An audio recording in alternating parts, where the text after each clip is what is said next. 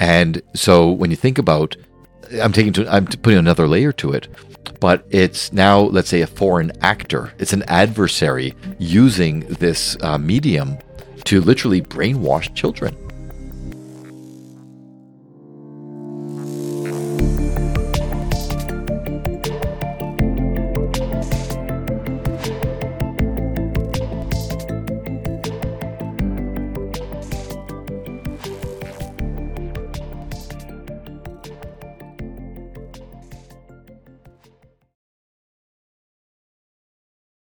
Welcome to Awake at the Wheel. In this episode, we're going to be discussing social media.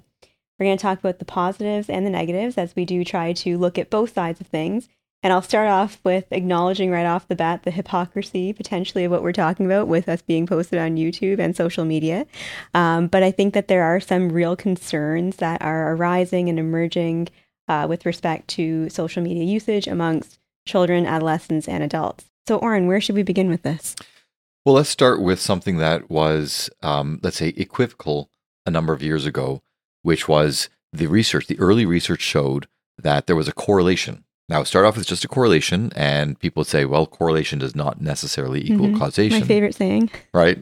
And which is valid. But the correlation was between people with, let's say, more depression or anxiety spending more time on social media. Mhm. So the question was, are they, let's say, socially anxious so they feel more comfortable online? Mhm. Or is being online so much leading to, you know, enhanced anxiety? Uh, yeah. Or do they, you know, is it chicken egg type of thing? Right. So uh, I, maybe we can start with that because I think the evidence is now clear. The research has shown, I think, unequivocally Mhm. that truly being online does predict worse mental health outcomes. Yeah. Not for everybody, Yeah. but it does. for many. And I think even the mentally healthy would agree that there is a great deal of, of pressure, I suppose, that arises from exposure to social media. And specifically, what I'm thinking about is even people amongst our age demographic, this constant comparison uh, of, you know, what people are posting on. I guess old people like us use Facebook. So, what are people posting on Facebook? And, you know, they, they are only posting that highlight reel of their life. And even though I think the majority of adults, um, or at least a high volume of adults, can acknowledge that bias, despite that, it's still difficult to reconcile and overcome. Um, and furthermore, we know that there's research that tells us about the dopamine rush that you get from likes, right? So that's another piece of the puzzle here where I think that's really messing with people's mental health, for lack of a better way of putting it. Right. And just because I'm anal about language, and we Mhm. even did a podcast about that, Yes. just so somebody doesn't criticize us for talking about the dopamine rush. Yeah. Dopamine is not associated with the pleasure. Dopamine is that reinforcers, Yes. the reward. It Yeah. tells you you it there's something that's good for you or that you, makes you feel good. Yeah. Keep going Yes, after exactly. it. Right. So the uh, the pleasure that you get is being reinforced, and and you're going after it more and more Right? and more. It's I did this thing that made me feel good, which is posting, and now it's being reinforced with these likes. Right. And that's what dopamine does. It orients you to it and says, keep getting it. Yeah. And nobody's immune to that. You know, unless you have deficient dopamine receptors. So, right. And some people are more susceptible to it than others, uh, especially young people. And, but again, even older people as well. So we have to acknowledge the potential pernicious effects of social media and this desperate seeking of it's, we say likes, but the reality is it's validation. And Simply put, yeah. validation from strangers Mhm. Validation from you know let's say the vast majority of whom you will never meet and many of whom you probably would not want to meet Yeah. yet you need that You, you care. Yeah. yeah. Yeah. So, and what you said about like, you know, it, this is the other fascinating thing, which is that people know, I'm going to liken this to professional wrestling, okay, or magic, let's Mhm. say either one, where you know it's not real. Now, for all the wrestling uh, fans, I will say that I understand that the injuries that people sustain and the athletics and everything, that's all real, just to be clear. I r- fully respect wrestlers. I know several. I fully respect them. Okay. But the fact is, when people get immersed in it and the drama and the storylines and everything, Yeah. you know, they know that it's not real. There's an element of acting to it's, it. it's acting, you know, even in the drama and everything. Mhm. But the feeling that you get when you're immersed in it, Mhm. it's it's rewarding. Yeah. You want more of it. Yeah. And so you're saying that we know intellectually Yeah. That people are posting only the best parts of their vacation or whatever Mhm. else like that.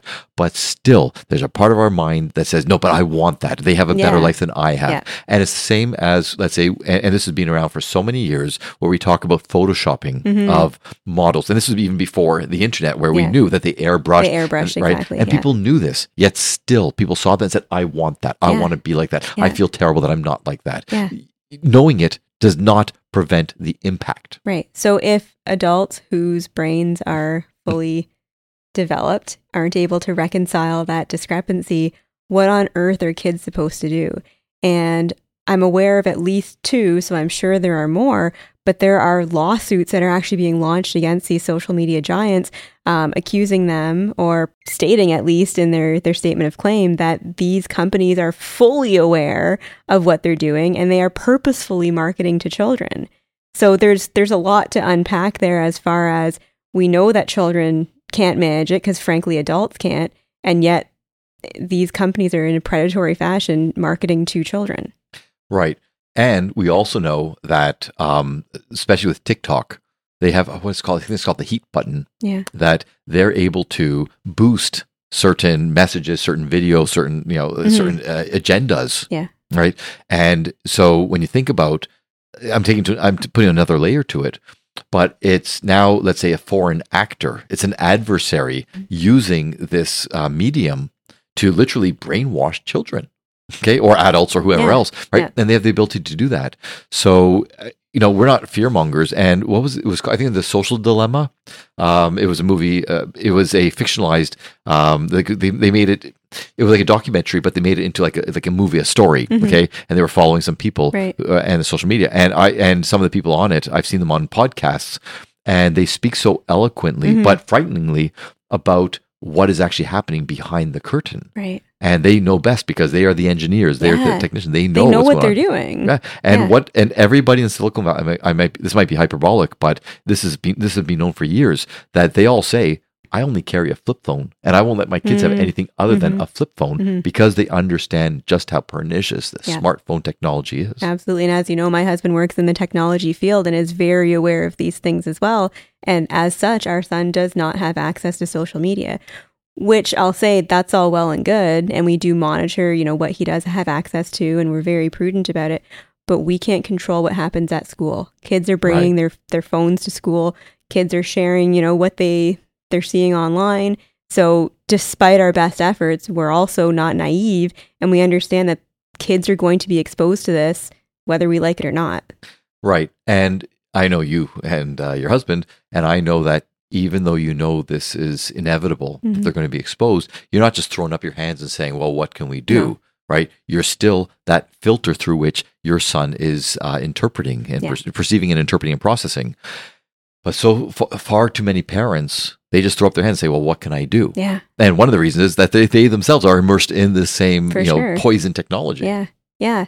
And you, you say poison technology, and I think we, again, maybe sound like fear mongers, but truly the research supports what we're saying that um, it's, it's not good. It's not great what's happening. But let's look at the positive aspect of it. We spoke before about the COVID pandemic and the way in which it isolated us and, and um, you know, divided people, but it did also bring people together. So it's this wonderful thing where we are still able to, you know, share our lives with one another and connect with people and sometimes I think have meaningful connections with people. Um, so it's not all bad. Would you agree? Well, yes. And normally at the end of the uh, podcast, we talk about, well, what can you do about Yeah. it? But I'm going to say it right now, Mhm. apropos what you just said, which is um, when, when I was asked on the media many times, well, what can we do about this? This was in the early days Yeah. before we even knew how bad it was, but I could see what was happening. I told people, I said, don't be a passive recipient of Mhm. the information. Yeah. If you want to make good, proactive, let's say beneficial use of social media, Mhm. Be active. Don't just look at other people's posts. Yeah. Reach out to people, talk to people, Yeah. communicate, share your own experiences. Not Mhm. like, you know, like, hey, here's the latest dump I just took. Okay, not that, but rather more uh, substantial, Yeah. meaningful, you know. Uh, having said that, of course, you have to always be careful because Mhm. the other thing with social media or any type of electronic communication is the legitimate fear that somebody can hack, somebody can get it, Sure. and you don't want to expose yourself. But I'm saying, as as you were saying, especially with with COVID, as we, as we talked about in a previous podcast, Mm-hmm. um, social media, sorry, well, either social media or any type of electronic communication Yeah. allows us to reach out around the world, Mhm. you know, um, more than ever before, and especially with the um, let's say video technology. Right. That was the boon. Yeah. And back, I mean, I'm old enough to say, I well, actually I don't remember Dick Tracy. I didn't ever read Dick Tracy as in as a comic book. Yeah. I was into other comics, but I was aware of that, and I saw the movie. Okay, so the idea of like having a phone on the wrist, you know, like that's this future technology. But the reality is, being able to communicate like that with screen time and Mhm. so on, Yeah. it can be very positive. It can Right. connect, and Yeah. it's not as good. It's not even close to as good as face to face in person. Yeah.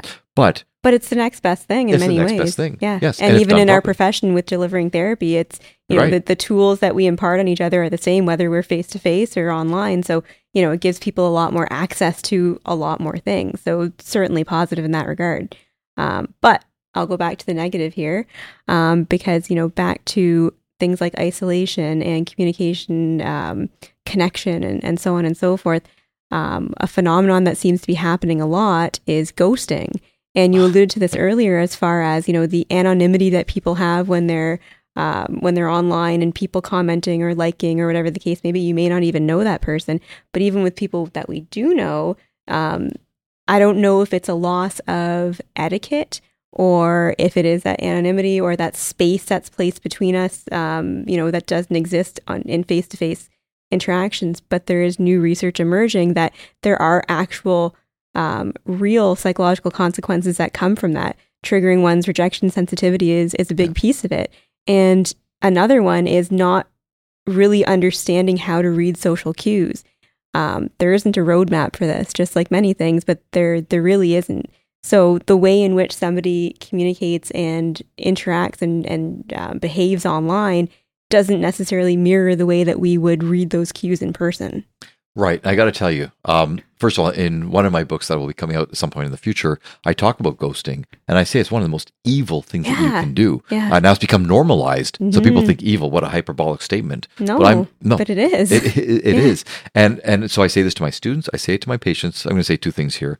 Um, where I say ghosting, I say if the person, the other person, has not done anything wrong to you, they were not rude in any way or something like that, to suddenly just ghost them out of the blue. Now you said it can trigger the rejection sens- you know, sensitivity, but the other thing it does is if the person's like, wait, it seemed like a perfectly fine date, yeah, and now suddenly they ghosted me, right. right? That's confusing as heck. It's it's confusing. It's anxiety provoking. They ruminate over and they play it out. What happened? What happened? And there's no way to reach the other person. Mm-hmm.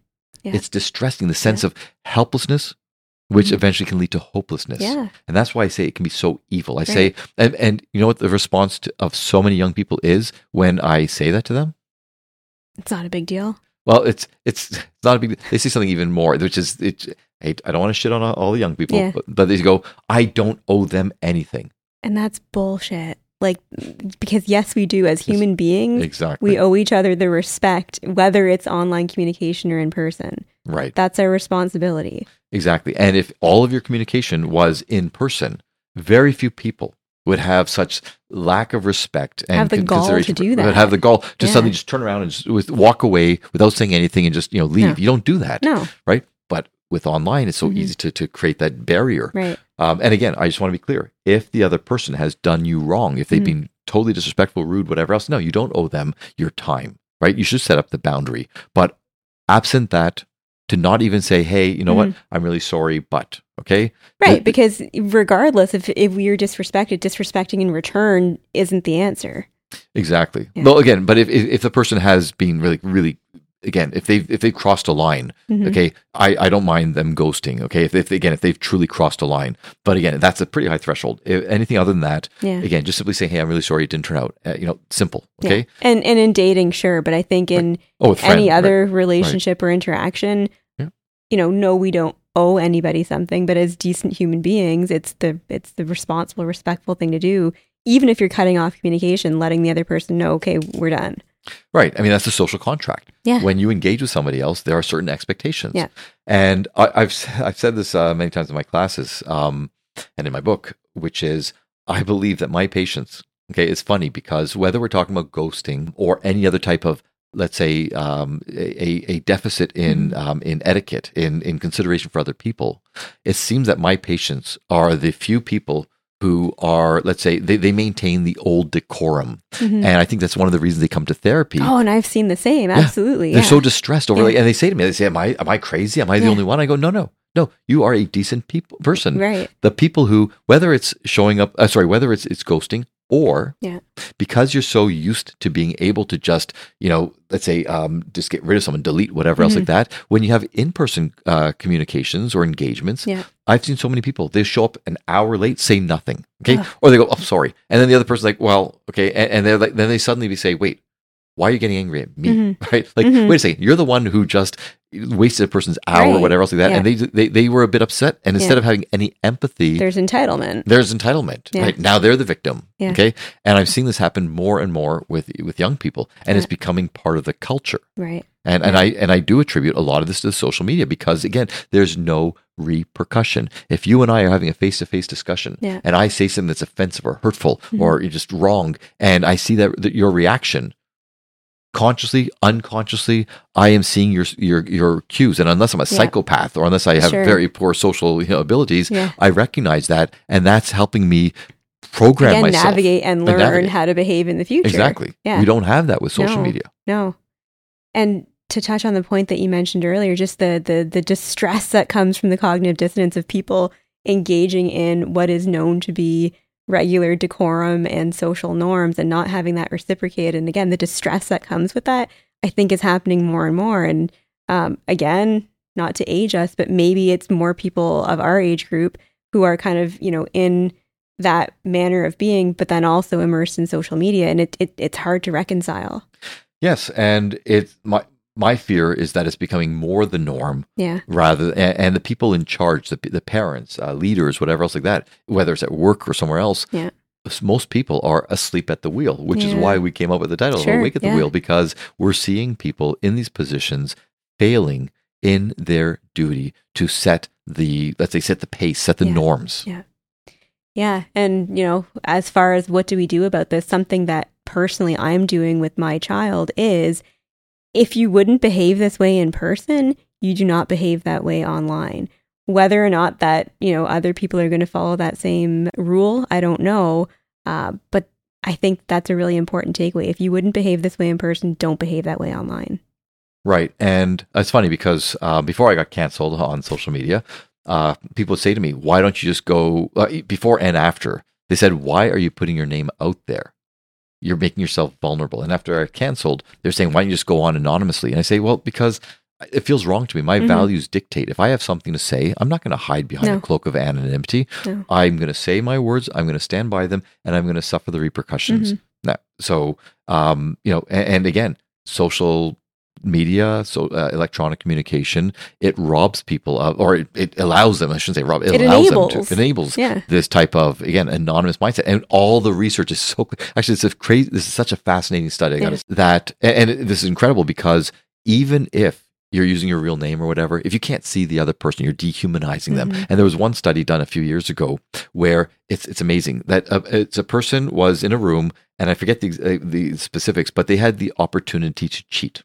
Okay, they knew they were being watched. Mhm. Like there was a camera or the two way mirror, or whatever. They knew they were being watched. Okay, and um. And you know what allowed them, what made them, them more likely to cheat, even knowing that there was somebody watching? You know what it was? No, I don't know. Um, and I forget how they set up. It was years ago. Um, but just wearing sunglasses. Okay. So even though you know, a lot- part of your brain knows that, wait, I, I can see everything I'm doing. And I was thinking some some degree of anonymity Anonymity, is yeah. probably what does what does it. Yeah. Yeah, exactly. And that's why people uh, on Halloween, we know that so many people engage in these, you know, reckless or Yeah. just violent, destructive Mhm. behaviors, or with Antifa and their masks, or when people Yeah. go on protests, when you believe that you can, you know, I when, can't be when- identified. Nobody can really know that it's me. Yeah. Yeah. And so on social media, it's just it's ramping that up so much, and that's becoming people's norms from the youngest of ages. Mhm. And once again, look, I'm not I abhor violence, but especially for boys, when we were younger, we learned if we had a big mouth or if we you know we spoke out of turn Mhm. or we we crossed the line, there were repercussions There- right away, yeah, right? yeah. And most of us learned, whoops, okay, either be smarter about it or get big and, and you know and, and whatever. But fact is, there were repercussions when Yeah. you're a young child being raised with very few repercussions. If Mhm. that becomes your norm, Yeah. you become. I hate to say I've used this in other podcasts, but you start becoming a narcissist. Mhm. And I, I want to be careful with my language, But, and I'm not, I'm not saying people are becoming literal psychopaths, Right. but if you think about what what really defines psychopathy, the lack of regard for others, Yeah. the ability to have, do something without remorse, Right. that's what we are creating in people. Mm-hmm. Again, I'm not saying literal psychopaths. No, not diagnosable, but Right. many of those tendencies. And as a side note, how sad that people are so comfortable under that anonymity to be so negative and so hurtful, yet we're not seeing the converse where people are, you know, free with positive commentary and, and thoughts. Right. And so, yeah, it's, I'm really hoping that, you know, that, that there will be some change. I, you know, it, I, I don't know if it's, it's false hope because once again, so many people who should be in charge are asleep at the wheel. Mhm. And I can only hope that, you know, with people like us, for example, um, you know, not trying to pat ourselves on the back, Mhm. but we're just, we're doing this because our values dictate Yeah. That we speak out. We see Yeah. an issue, We see something wrong, we want to want to identify up. it and, yeah. and address it. Yeah. So I hope more people will do that. Agreed. Yeah. So I guess on that note, until next time, keep your eyes on the road and your hands upon the wheel. As much as we love listening to ourselves speak, especially me, uh, we would love to hear from you as well. So our emails are in the description below. If you would please write to us with your questions, feedback, comments, topics that you would like us to cover. We can do this together, the two of us, but it's much better if we do it together. So we look forward to hearing from you, and we are going to have a segment called Rounds Table, where we're going to discuss the the um, feedback and the questions and so on from our audience, and we will uh, we will take it to the next level. We're going to help you be able to deal with some of these issues that you might be bringing us.